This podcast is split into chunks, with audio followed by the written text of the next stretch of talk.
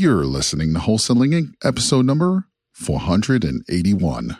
So I think the key is the backstory, it usually begins in the life of the leader. Okay? Because when you look at the seven enemies, it usually begins in a mindset, a framework. The mindset and the framework is really the genesis of this problem. This is game changing information guaranteed to raise your real estate wholesaling business with actionable steps you can take immediately to navigate the ins and outs of wholesaling and start making money today. Join us as we put our guests in the hot seat and dive deep to dissect their strategies for success to enable you to duplicate their results. You're listening to Wholesaling Inc., the only show dedicated to making you a fortune in wholesaling.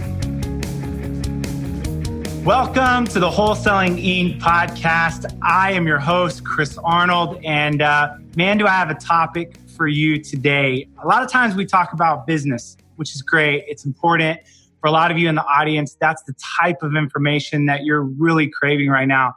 But occasionally, I like to bring in someone, bring in a topic that I know has the capacity to literally change some people's lives um, that are listening to this because these are the type of messages that have really impacted me and changed my life. And so, a couple of things I want to say before I introduce our, our guest today. You know, there's two parts to business. There's the performing side of business, which is the doing. That's your strategies. Um, that's learning how to market, operations. That's really important. And when you're new to the business, that's where you're going to spend a lot of your time. But there's another part of business which we call the becoming side or the being side. And that's the type of man or woman you become in your business, the type of leader, the type of character that you develop. And what I will tell you is the longer you get in business, the more time you'll spend on the becoming side rather than the doing side. And the reason for that is you'll realize that impact comes from who you become. And you'll realize that most likely, if your business is to fail, it's not because of performance. It's usually a flaw in character.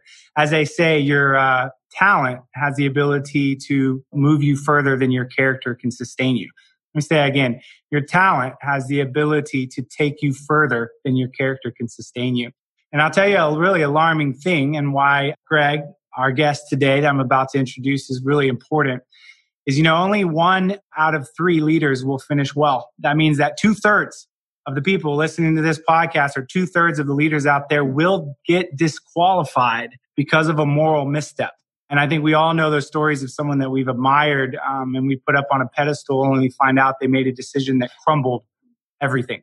So, all that to say, a little bit more of a serious tone today, but these are the topics that matter. We're talking about wisdom today. So, very excited to introduce my guest, who is also uh, an author, Greg Salciccioli, who is the author of The Enemies of Excellence and who for me has also been a mentor and a coach, someone who's come along that I've learned a lot from. So, Greg, welcome to the show, buddy. How are you? Chris, I'm doing well. Thank you for having me on the show. I appreciate it. Excited, man. So, let's get in. Let's talk about the seven enemies of excellence. And this is kind of a three part series. We're going to start with a story. Then we're going to go into the seven enemies of excellence. And then we're going to come back with what you call three powerful solutions uh, against these enemies of excellence. So, Man, let's get this going. Let's start with a story. Everybody loves a story. Set the precedence here. Well, Chris, I want to go back to I, I, what I would say would be the worst morning of my life. I mean, that's a pretty big statement for a guy who's almost 60. So this was a morning where if you ever had this where you're you're sleeping, it's early, it's like 6 a.m., but you're gonna sleep on that day, which I was, and your pillow feels so perfect, right? It's like, oh, I feel so good, I'm sleeping. But I hear this phone ringing. And at, at that time, we didn't have, we had a, a line phone. we still had a line phone. And it was in the kitchen. And I, I didn't believe in having a phone in our bedroom because I didn't want to have that bother us. So I'm hearing this phone ringing, but I don't really want to get up. I don't really want to wake up. So I fight myself out of it. I get up. Diana kind of stirs a little bit. I go to the kitchen. And on the other end is a friend who also is a client who I've been working with. And I mean, I can just tell the moment I pick up that phone, he is in deep, deep trouble. And all he says is, Greg, can you please come over right now? I need to see you. And he hangs up the phone. Well, I know where he lives. So I, I quickly go jump in a shower and get, get ready. And uh, on my way out, Diana says, "What? Why are you up so early? What, what are you doing?" I said, "There's my friend has a problem, and I think it's serious." So as I'm driving over to his house, I'm trying to figure out what is it? Is it the business? Is it a staff member? Did they have something go wrong? But as I'm going there, I'm getting this bigger and bigger dread that this is something that I've not experienced before. I don't know why I was feeling that way. And as I pull into his driveway, I'm thinking, what am I going to experience? I go up and knock on the door. He opens up the door and Chris, he's got these scratch marks from someone's nails across his face. He's got this despondent, bloodshot eyes. And all he just says is, please come in. As soon as I step in his house, I hear this scream, and the scream I'll never forget. It's like a scream that goes through your body to your soul. It was his wife screaming, Why, why, why? Just screaming. As I walk into the front room, I'm seeing a meltdown. I'm seeing a meltdown of a marriage. I'm seeing a meltdown of a man, his legacy, his business, his life. I'm watching a meltdown that is serious and destructive. And just so everyone knows today, this business, this organization no longer exists where it was thriving. It was, it was so vibrant. As I walked in that room, I sat down and began to talk with he and his wife, and he had had an affair. And as we began to unpack that, I began to see that in his life there I had seen indications of it. You know, you can sometimes see from the outside, but you don't see the whole backstory until you really get into someone's life, until they really are transparent about it and actually share it. Mm.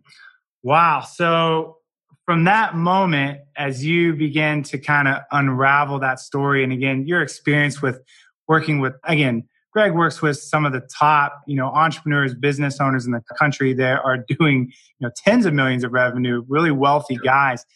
And so as you began to unravel this, you began to see a pattern, what you kind of call, you know, it didn't just happen in one point. There was a process yeah. that led up to that ultimate decision that literally toppled this guy's life. As you talk about, his his reputation, his net worth, everything that he had built.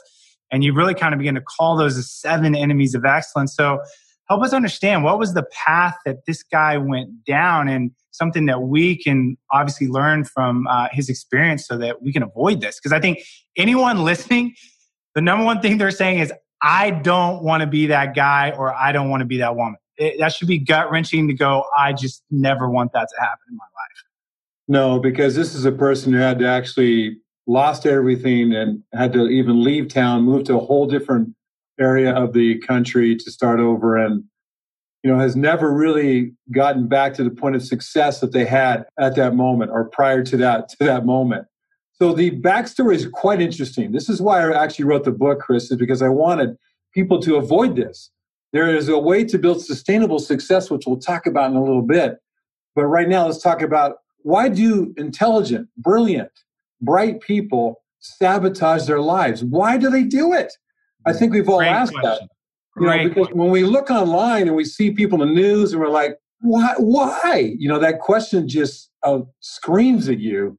Well, there's a backstory. So let me talk about the backstory because at any scene of a crime, any detective group is always looking for what's the backstory? What led to this disaster? Why did this happen? let's just unpack the backstory, and then we can uh, therefore go forward with that and understand how we can build sustainable success and not end up like this man and his wife and the employees that no longer have a job and the company that no longer exists, right? And the loss of so much. So I think the key is the backstory, it usually begins in the life of the leader. Okay? Because when you look at the seven enemies, it usually begins in a mindset, a framework. The mindset and the framework is really the genesis of this problem. You know, all of us have an ego. Chris, you have an ego. I have an ego. Ego is important. Courage is important. Confidence is really important. But what orientation does that ego have? Which way is it pointed? Is it pointed towards building something that, for me, that gives me significance, that makes me feel important, that, you know, gives me lots of value and wealth? Or is my ego turning in building something that's a little more altruistic rather than egotistical, or I'm building something, a great product, a great service that serves others, that really improves our community, our world, then ego is much safer in that orientation than it is in the other orientation. Because Agreed. egotistical, narcissistic, uh, self serving, that's a very unstable ego. That unstable ego then leads to all the other enemies. And they all are attracted to it, just much like a gigantic magnet. They're attracted to it. And then once they get involved in your life, they all have their own destructive, cumulative impact. Yeah. So, so what is that first enemy? You call it egotism. And I like this phrase egotism says, I know best. This yeah. is kind of level one. This is where it begins. Unpack that a little bit. I know best. Most people who get locked into this, they end up being intoxicated by their own views. They get intoxicated by their own judgments and decisions. People are talking, but they're just in the background. They don't really hear counsel. They don't really take in counsel. It's like, I know better than Chris. I know better than Greg. I mean, somebody even listening to this right now, or when they do download, is going to say, Who is this guy? I mean, they know best. They see themselves as the most intelligent person walking in the room. I had a, I had a business owner one time. He flew across the country to meet me, came into my office in a conference room and said, Greg, my name's, I'll just call him George. And I just want you to know most people consider me the most intelligent person in the room. Dangerous. Just let that sink in for a moment. I'm I'm no longer teachable. I'm I'm no longer open to the counsel of other people. And we all smart enough, like regardless of how intelligent I am, I'm still gonna have blind spots. And so if all of a sudden I cut off any type of feedback or counsel from other people because I think I always know best, I think anyone listening understands that you're just wide open to get knocked down because of a blind spot you have. Yep. Yeah egotism then leads to our our next enemy. That's the one I was going to ask. Life mismanagement yeah. is number two, right? Which says I'll get to it later. I call this the when then trap. When this happens in my life, then I'll spend more time with my family. Or when my business gets a little bit more established, then I'll start taking care of myself and exercising, going to the gym. So let's unpack enemy number two life mismanagement. So I do want to say one thing quickly every person in leadership, you're always at risk. You never have no risk. Okay.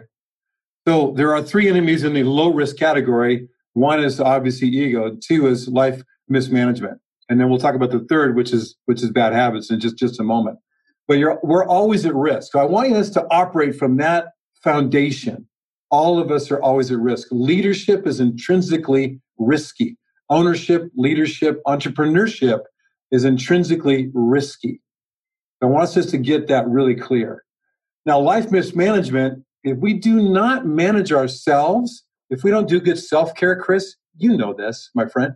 If we don't do great self care, if we don't invest in our relationships, our critical relationships around us, because relationships don't go on hold. They never go on hold.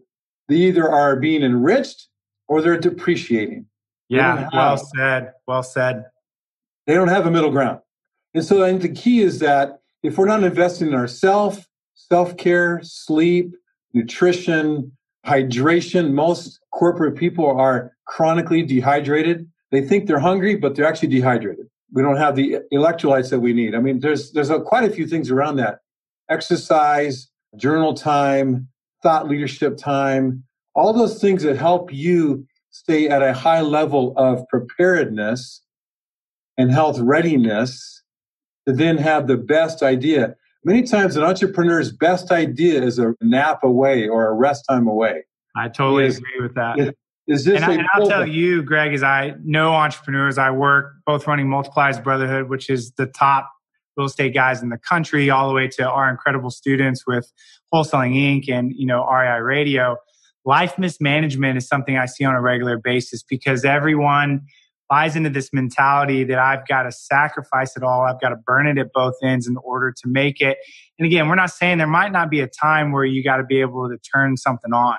But the problem is when you turn on and you don't turn off and you just stay on because at some point you're going to crash. So, and let's touch on this third one. You talked about bad habits, which is fundamentally here's the thing what harm could it do? So, what is this enemy of excellence right here? This is probably starting to pick up things like what? Maybe drinking a little bit, things to self medicate. What do you see here? So, what happens is when you're not doing good life management, you're looking for an escape. You're looking somehow to escape the continuous pressure because you're not depressurizing, you're not enriching yourself, you're not refueling yourself, which we'll talk about that solution soon. You're not doing that. So, therefore, you're looking for some kind of way to escape. So, it could be alcohol, it could be overeating.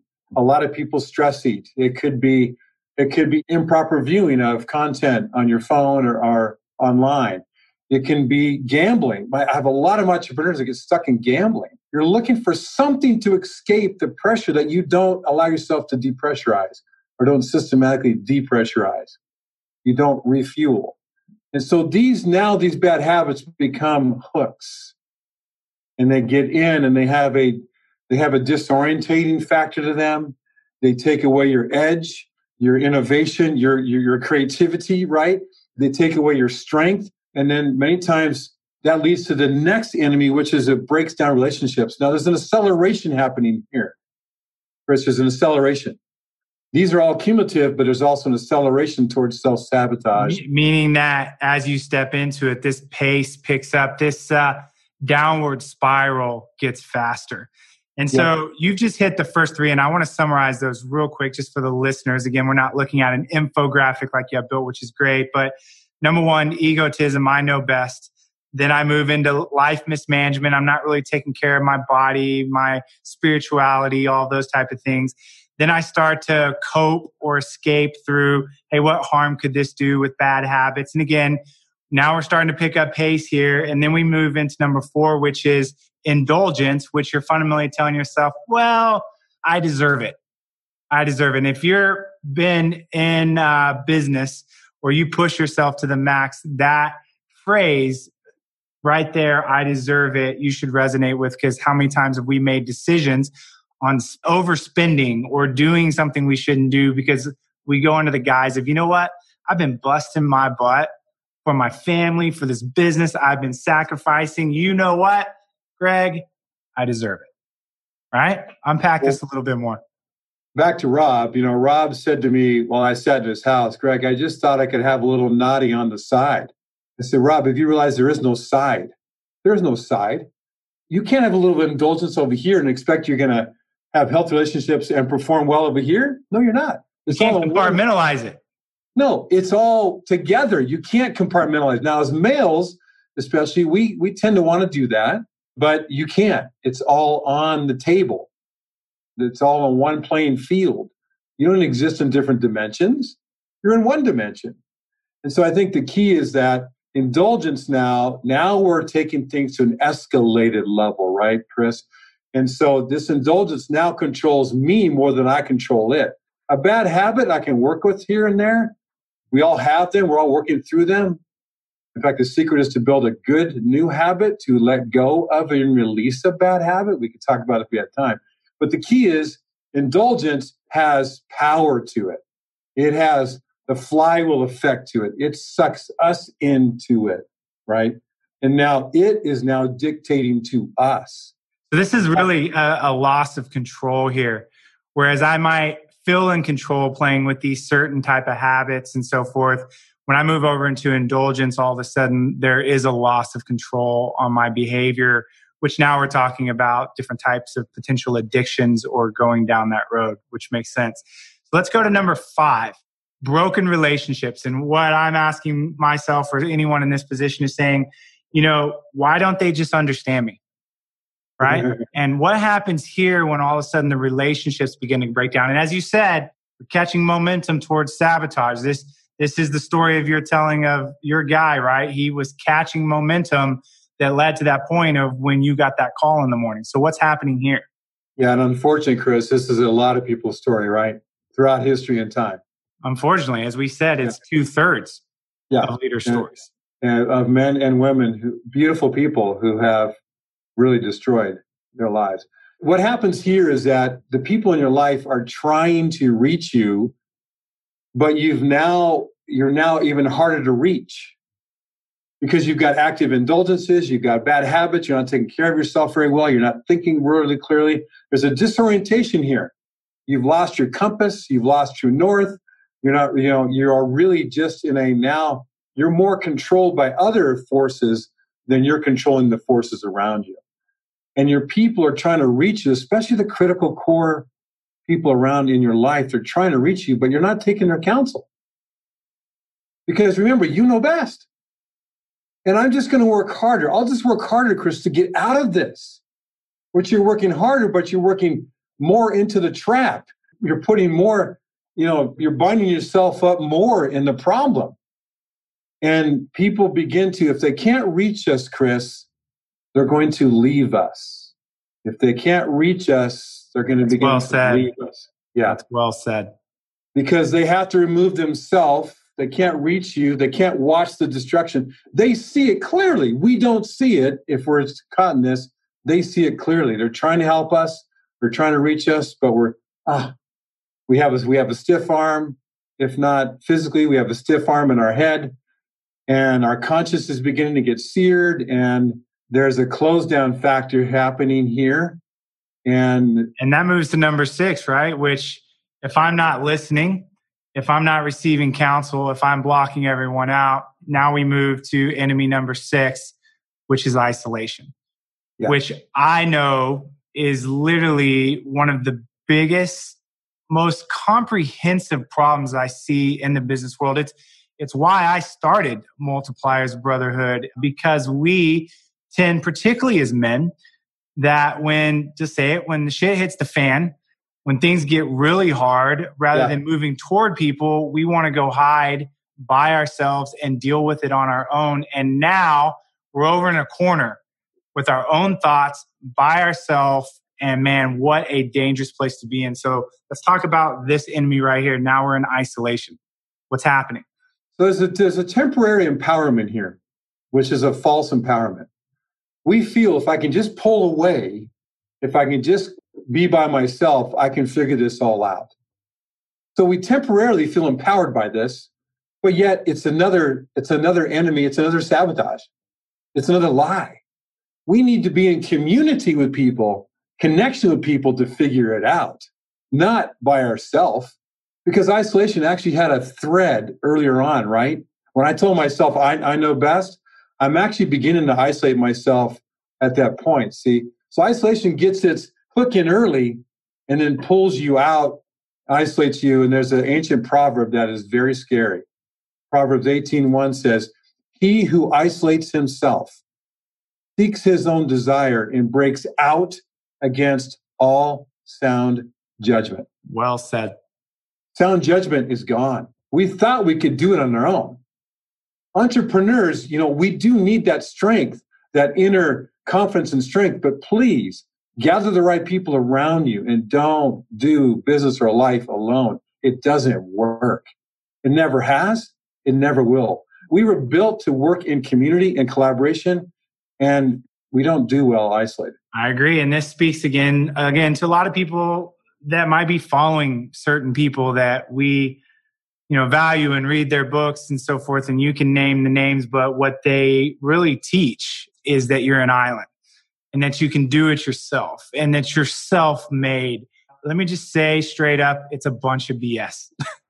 that whole message is empowering. It's, it's cool. There's some hipness to it in the way that that is packaged. But if you're listening, the reality is there is no way that you're going to summit the mountain that you've been called to summit and you think you're going to do it by yourself. It's, it's ludicrous for you to even think that there's any truth to that message, but unfortunately, that message is out there. So let's wrap up with the seventh enemy. And I want to move over now to solutions for sustainable success, right?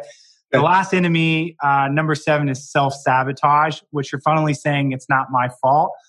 This is uh, when you get the call. This is, as you said, one of the worst mornings of your life. What's oh. happened at the end of this story? Let's tie this in with this guy. So as I sat with Rob and watched medical people begin to attend to his wife who had really had a breakdown, and just begin to have him pour out his life. It was not only sad, but it was it was so avoidable. As I sat there, I thought, all of this is avoidable.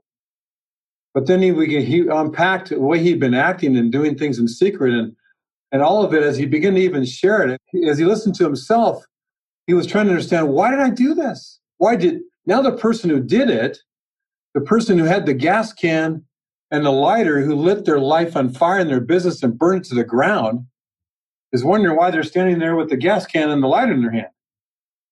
They don't even know why. What I want to say is when you get to this point, people do crazy things. I mean, I could tell stories about leaders that one ran naked through town. I mean, I mean, there's all kinds of things that you do that are really incredibly strange and weird. But you have to remember, there's been a dismantling, there's been a disorientation, there's been a disconnection, right, of conscience, of of yeah. all types of things. There's an exhausted person. Okay, they're absolutely exhausted. They're depleted physically, mentally, emotionally, spiritually. They are done. Yeah. And so a person like that is desperate. They're just going to be doing very desperate, crazy things, buying, uh, going on these buying sprees and buying crazy things. And again, moving out and finding different people to relate to who will, who will say, sure, it's not your fault because you're paying the bill for their life they're more than happy to ride that train with you. And I think we've seen that. I think there's probably some particular celebrities we can pinpoint some of that behavior like, man, looks like that person just really went off the deep end. So let me summarize these seven and let's go over to the solution. So, yep, enemy please. one, egotism. Enemy two, life mismanagement. Enemy three, bad habits. Enemy four, indulgence. Enemy five, broken relationships enemy six, isolation, and enemy seven, self sabotage. So someone's listening going, man, I don't want that to be my story. I don't want that to be my legacy. I want to finish the race well. I want to be the one out of three that makes it. Yeah. What can you tell us? Where's the wisdom here? What are, as you say, the sustainable kind of success things that we can put in these powerful solutions. What are the solutions here? Let's break these down. As we talk about the solutions, just recognize every one of us that are listening to this soon, you all are at some level of risk. There is a risk assessment in my book. There's a risk assessment online at our company. We'll tell you how to do that. You can take that, and we, I'd be more than happy to have our team or us help you with it. So we're all at some levels of risk, but they're easily correctable by these three solutions. Okay. The first solution I like to call decentralized leadership. Now, let me unpack it really, really quickly because what it means is if you think of a circle, everybody, think of a circle in your mind and there's arrows pointing into the circle. A centralized leader, which is kind of left over from the industrialized revolution, you know, the boss in the elevated office with the coffee cup looking down at the minions that are working in the factory, right? That's the centralized leader who makes all the calls, the boss, who everything comes back to him or her. All decisions, all direction, every meeting's led by them. They want to see every email. They're high micromanager, controller. The centralized leader never has time to invest in self management, never has time to invest in listening to others. They know best, right? So, a centralized leader, if you're that type of entrepreneur, you want to move to a decentralized. So now think of the arrows pointing out from the circle, connected to you as the primary leader, but they're empowered by you through relationship, through a vision, a business plan, roles and responsibilities. You empower them to be self directed, to let them go out and lead with their abilities. And then you guys collaborate in success. Mm. If you move to a decentralized, you'll be in less meetings. Your email box will be almost empty because you're allowing people to actually lead. You'll make decisions quarterly and then empower people and let them run. And you've got more time for thought leadership yourself, more time for investment in you. And the best investment, which is solution number two, is systematic renewal. Now I go deeply into that in my book. And Chris, you, you know, you're a good practicer of systematic renewal, my friend. You live in a beautiful place, by the way, that lends itself to that. I love where you live. And I think the key is that you systematically renew yourself physically, emotionally, mentally, spiritually. You really invest in yourself. You recognize the first best strategy is to invest in me. to make sure I'm at the top of my game. I, to make I sure totally I bring that. I bring strength in meetings. I bring innovation. I bring creativity. You know, I bring the best to what I do because I have systematically taking care of myself. Now, Chris, what that comes down to quickly, my friend, is identifying certain activities that do that. When I'm on my mountain bike on a single track trail out here in the Cascades, I am unwinding emotionally. I'm physically getting charged. I am I'm able to hit I sometimes even pray while I'm out there. I can hit three accounts with one activity. When I'm with Diana and my grandkids and our sons, relationship is like I'm like a sponge soaking up all that beautiful connection and relationship. I've got five grandkids. They're gorgeous. They're fun. They're crazy. And I love it all. And it just revitalizes me relationally, right? Yeah, absolutely. So let me kind of summarize those first two and we'll hit the last one. So decentralized leadership, let me say it this way. Either you're going to build a business that completely relies upon you and revolves around you, which again, you're not running a business. You're fundamentally just owning a job or you're going to build a business in which you work on it, not in it. I'll use some, you know, language like Michael Gerber that will connect with this crowd. And you've learned to delegate and to outsource and you've learned to empower people in your company to raise up leadership because your business should be able to run without you, not having this arrogant approach that, well, if I'm not in it, it's not going to survive. Those are two different types of leadership mentality. And then again, systematic renewal, I like to call it replenishment. You're absolutely right. Um, I used to have a professor that would say, divert daily, withdraw weekly, and abort annually. And that was systematic renewal. Every day, do something to go replenish yourself, right? Every week, take off a day or two, whatever that looks like, and weekly withdraw from the business. And annually, at least once, if not more, abort go out for two weeks, turn everything off, get off Yeah. the radar because he was smart enough to know to tell us as young men that that was one of the more important decisions he had made in his life was living by that renewal.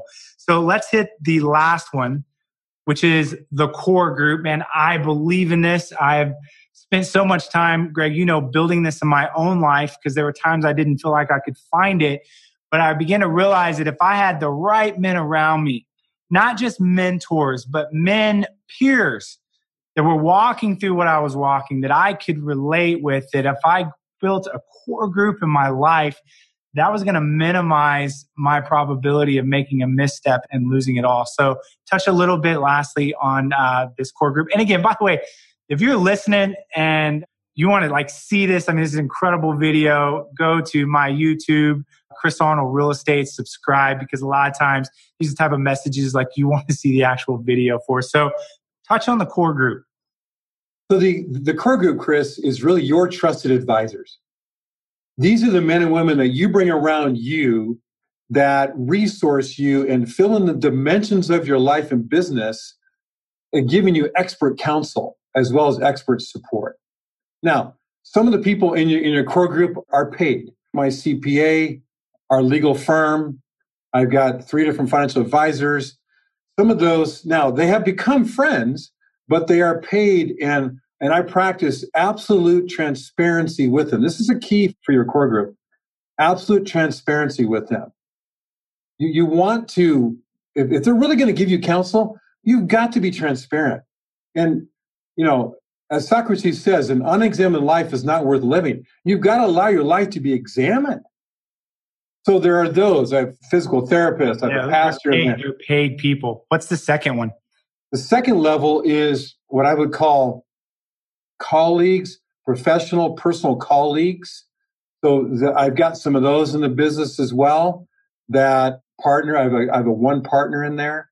So those are colleagues around me that, again, really care for me. I care for them.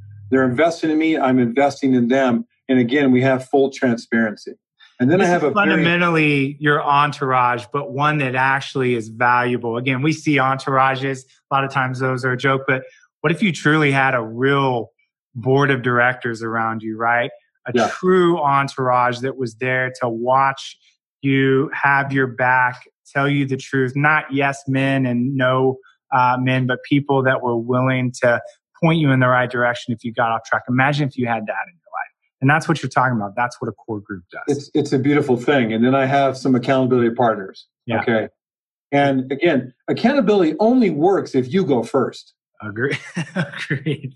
Right. And you're willing to face the shame, and you're willing to be vulnerable, uh, and you're willing to talk about the hard things. Yeah, and you have to invite it in, Chris. All everybody listening, please understand this. You've got to invite people in to help hold you accountable. Yeah. Absolutely. I want accountability. I am not safe on my own. I have too much ambition, too much drive. I have belief that I can do anything right. I mean, those are dangerous things unless there's some unless there's some limits on those. I totally agree. And I'll give a good analogy to wrap this up. Um, another coach, I think I've told you, Terry Walling, that I'm working with, Greg. You know, he said, Chris, the people in your life are like the gauges on your dashboard in the car. Man, you're an entrepreneur, man. You're in the Lambo, you like to go fast. And imagine driving that thing without a dashboard. You don't know the RPMs, you don't know the fuel gauge, are you running low on gas? You don't know how fast you're going. The people in your life are the gauges so that you know that you are getting optimal use out of the machine, but you're not driving it into the ground. That's what people do. They are the gauges in your life. And I think that's a really valuable way to look at it.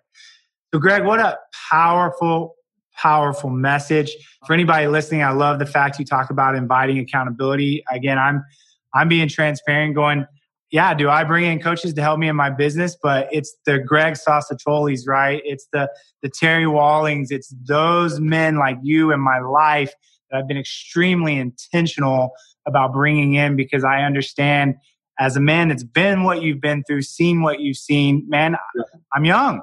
There's a lot I don't know and I want to learn from the mistakes of other men, not always necessarily have to make those mistakes myself and learn from, particularly ones, as you said, that were avoidable, completely avoidable. So yeah. I love it. Greg, uh, wrapping up, if someone's listening going, man, I love this. Again, I'm going to read this guy's book. Again, The Seven Enemies of Excellence by Greg Salciccioli but they were going, man, this guy coaches. This is maybe something I'm looking for. I want to grow myself as a man or a woman or a leader. How do people find you? Please visit us at coachwell.com. And spell that out. C O A C H W E L L dot com. Dot com. And again, thanks, Greg. I want to thank you publicly for being a mentor and a coach to me. You guys can imagine me spending time with a guy like Greg. You just got a, you know, an hour, uh, 30 minutes with him today. Um, just imagine hour after hour. It's been really valuable. I can talk to Greg about all types of leadership stuff, even outside of the enemies of excellence, which is awesome. And as always, if you're listening uh, and you're looking for community, we have that in REI Radio. We're not only teaching people how to find motivated sellers utilizing radio, which is hands down the best source. Um, my heart and passion is to create a community long term, um, even after people kind of finish the program, move to our alumni program to really begin to build this type of support out. Um, because for me, these are the topics in my life now that matter most. Yeah, we'll talk about marketing channels and how to wholesale and fix and flip. That's great. But uh, if you want to know where my true attention is, it's these topics because I realize these are the topics that matter most. So thank you for tuning in, Greg. Thanks for being here. Dude, what a massive amount of wisdom you just laid down. So one of these talks people probably need to go back and listen to a couple times. And two, if you're listening and you know someone that could value from this talk right now, man, share it um, because it really could impact somebody's life. So, to the rest of you guys, thank you so much for joining. Until next time, when we catch you soon and add more value. Talk to you later. That's all for this episode. Your next step to success is to continue the conversation over at wholesalinginc.com by joining the mailing list, as well as get your chance to book a strategy session to learn the systems and become part of the tribe and work personally with one of our amazing coaches. We'll see you next episode with more ways to make you a fortune in wholesaling.